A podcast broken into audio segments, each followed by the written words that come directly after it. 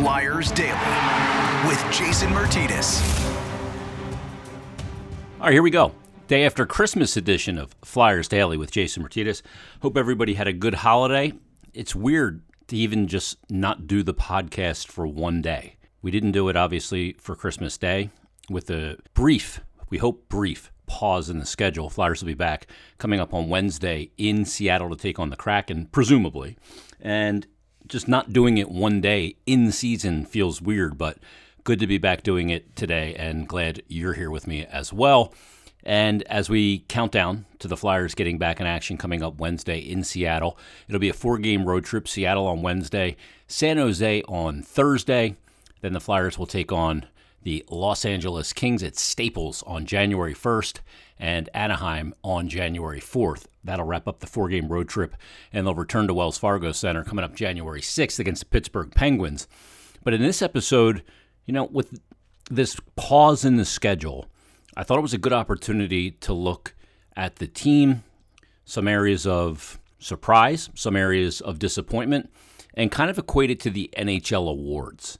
And we know the awards in the NHL, the Hart Trophy is for the most valuable player in the NHL. The the Selke is the top defensive and offensive forward. The Norris is the top defenseman. But so we're going to kind of go through these and tailor made them to the Flyers some slight alterations. And we're also going to get to some Christmas gifts, hockey Christmas gifts that people tweeted in. But so let's start with the Hart Trophy, which is the league MVP. The Flyers MVP so far this season, I got to look at Carter Hart because the way not just because he's rebounded from where he did, from where he was last year, it's not about last year, it's about this year. And despite the fact that he's got a sub 500 record in 19 games, a record of 7, 8, and 4, but he's got a 274 goals against average and a 918 save percentage. Now, those aren't eye popping numbers, but when you consider all the elements of what this team has been so far this season, they're pretty darn good. And he also passes the eye test in a big, big way. Flyers give up a lot of shots. It's not about quantity, they've given up a lot of quality. And he hasn't had a perfect season. He's had some rough spots as well. Got pulled from a game against Tampa, that 7 1 loss after giving up five goals with 11 minutes to go in the second period. But that's a team in front of him that he has bailed out on several occasions and given given them a chance to win a lot of games that had he not played as well as he did, they don't win or they don't have a chance to win. So to me, when I look at the most valuable player of this Flyers team so far this season, and look, we're there's a lot of season left. 29 games in for the Flyers. They have a record of hockey 500, 12, 12, and 5, 29 points. They're tied for the sixth spot in the Metropolitan Division. They have a 10 game winless skid, but they do have wins over teams like Edmonton. They do have wins over Carolina, Washington, Boston. So they've beaten some quality opponents. And a lot of that is on the back of the goaltending, and that's been rock solid. Martin Jones has been good as well, but Carter Hart, so far for me, wins the Hart for the Flyers. Uh, when we're looking at a Selke, a top forward, I'm, I'm going to take the defensive element out of it. Just who's been the top forward for the Flyers so far this season? It's this one's pretty easy. There's been some inconsistency with some guys that maybe we were expecting more from. But when I look at the, the most consistent player, he's also the player that leads the team in points. It's Claude Giroux. He's played all 29 games, 11 goals, 14 assists, 25 points, over 18 minutes and 7 seconds of ice time per game. His shooting percentage is 14.1%. He's in the top five on the team in shots on goal. He's been more aggressive, he's been more assertive uh, offensively, and that willingness to shoot. And so far, to me, he's easily been their top forward. He doesn't have the most goals on the team. He's got the second most. Cam Atkinson has 12. Giroux has 11. Uh, but when you look at his game, game in, game out, he's he's not been an issue with this team at all, even in the 10 game winless skid. Uh, he's brought it every night. And to me, it's pretty simple that he's the top forward so far this season through 29 games for the Philadelphia Flyers. When we look at the Norris, and that's you know the top defenseman on the team, this one's really difficult. I, I don't know that. I, I, don't know who it could be. I know it.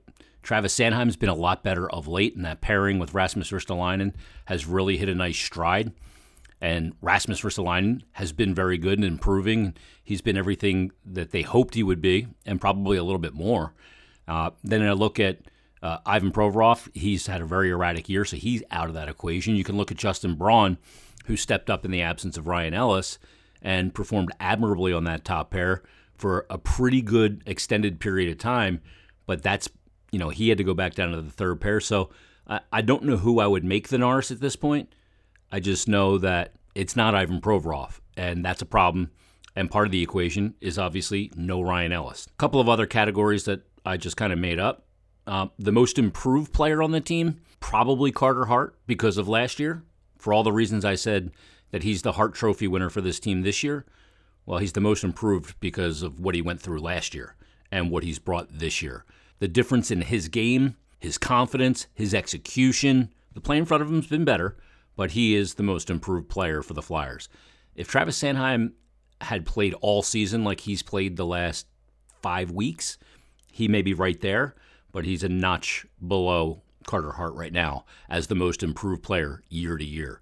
The most disappointing player so far this year, I'm, this is, I guess, kind of easy. It's Ryan Ellis because he's only played four games, and we were expecting a lot out of Ryan Ellis. Now, it's injury, it's not his fault, it's not performance based, I mean, Ryan Ellis was a guy that we all wanted to see.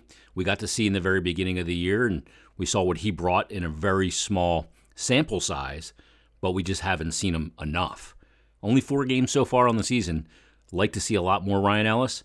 I guess if you're looking at players that have played quite a bit for disappointing, probably Ivan Provorov would be on that list.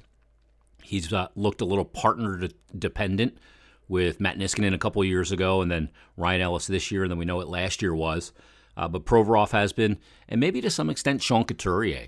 He's played nine, uh, 29 games. He's played in all of them.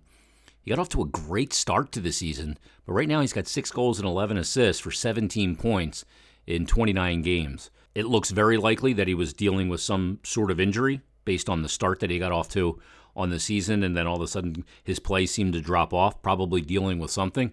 Uh, but when you look at the numbers, 17 points in 29 games for Sean Couturier, that's disappointing. Hopefully, he can get back healthy and contributing at a high, high level. Uh, the biggest asset for the team has been goaltending. It's not the D play, it's not the forwards, it's not the team D, it's not the forecheck.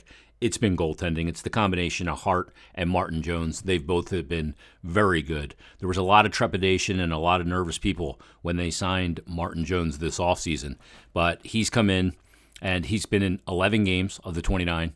He's got a record of 5 4 and 1, a 3.33 goals against average, and a 907 save percentage. He's been good. The goaltending has been the biggest asset of this team. The biggest liability has been health, and most importantly, Ryan Ellis's health. Kevin Hayes, to some extent, too, back in the lineup now. Uh, after having that double core surgery in the offseason and then the second surgery right before training camp. But health has been an issue. Joel Farabee was hurt for a period of time. Derek Brassard, they've lost a lot of guys. But the biggest liability has been the lack of availability for Ryan Ellis. So there's a little run through. If you agree with uh, what I've said, then shoot me a tweet. If you disagree, shoot me a tweet as well and uh, answer those questions and put your players in those categories as well. And since we're recording this on Christmas night, I did put out a tweet saying for tomorrow's Flyers Daily, that would be this one, the one you're listening to right now. What are some of the best hockey or Flyers gifts you've gotten in the past or this year? We got some good ones here. Chris Sack tweeted in and said, after Lindros left, uh, Gagne was my favorite. My parents tried to find his jersey in his breakout season, but I opened the box to a Recchi jersey Christmas morning. Still loved Rex. The following Christmas, I got that Gags jersey when I didn't expect it. I'll always remember that day. Hockey gifts are great getting a jersey, it's you know you open it, and you unfold it, and you hold it up, and then the colors pop, and you're just like, whoa, look at that jersey. And it's an iconic jersey too, so that's a great one. That's exactly what I'm looking for, Chris. Dr. Alex Arid says a bubble hockey table from an old pizza place that his mom painted one team as the Flyers and the other as the Blackhawks. You got a bubble hockey in your house? Dude, that's awesome. That's a great gift. Marco Serino said, My dad got me the white Hart jersey last year, which I blame for the, reg- the regression that followed last season. But he said, Hopefully I can bust it out for a playoff run next spring. Wonderful gift, though. Yeah, I like the white jersey too. Most people seem to go for the orange That's now the orange home jersey. I like the white one as well. I like them both. Flyers fan 39 said uh, his greatest gift was the a Giroux autograph puck and a Coots autograph jersey plus tickets all on different occasions. He says, My wife knows me well. Good stuff. Flyers and Hoagies tweeted in, he said, I got a beautiful print of the Farg with Clarke, Parent, Barber, Howe, Hextall, Lindros, LeClair, and G across the top, and fans streaming in to watch a game. Beautiful piece of art that will be the focus of my Flyers bar at home. It looks like a combination of Wells Fargo, though, and the Spectrum. Very cool print. He's put a picture of it here. That's awesome. I love that. That will look good in your bar. And there's a bunch of fans with different flyer jerseys on. I see a number eight Recchi, a 27 Hextall, a 10 LeClair, uh, a number 16 Bob Clarke, 88 Lindros, 31 Pelle Lindbergh, a number one Bernie Parent, about a number 20 Davey Poulin, 22 Rick Tocchet. Great stuff. This is a cool print. Uh, I appreciate you sharing it as well. And I hope everybody had a great Christmas. We'll get back to Flyers on ice coming up on Wednesday when they take on the Seattle Kraken. But in the meantime, everybody, enjoy your day after Christmas. We'll be back tomorrow, Monday edition of Flyers Daily, right here coming up tomorrow. So don't miss it.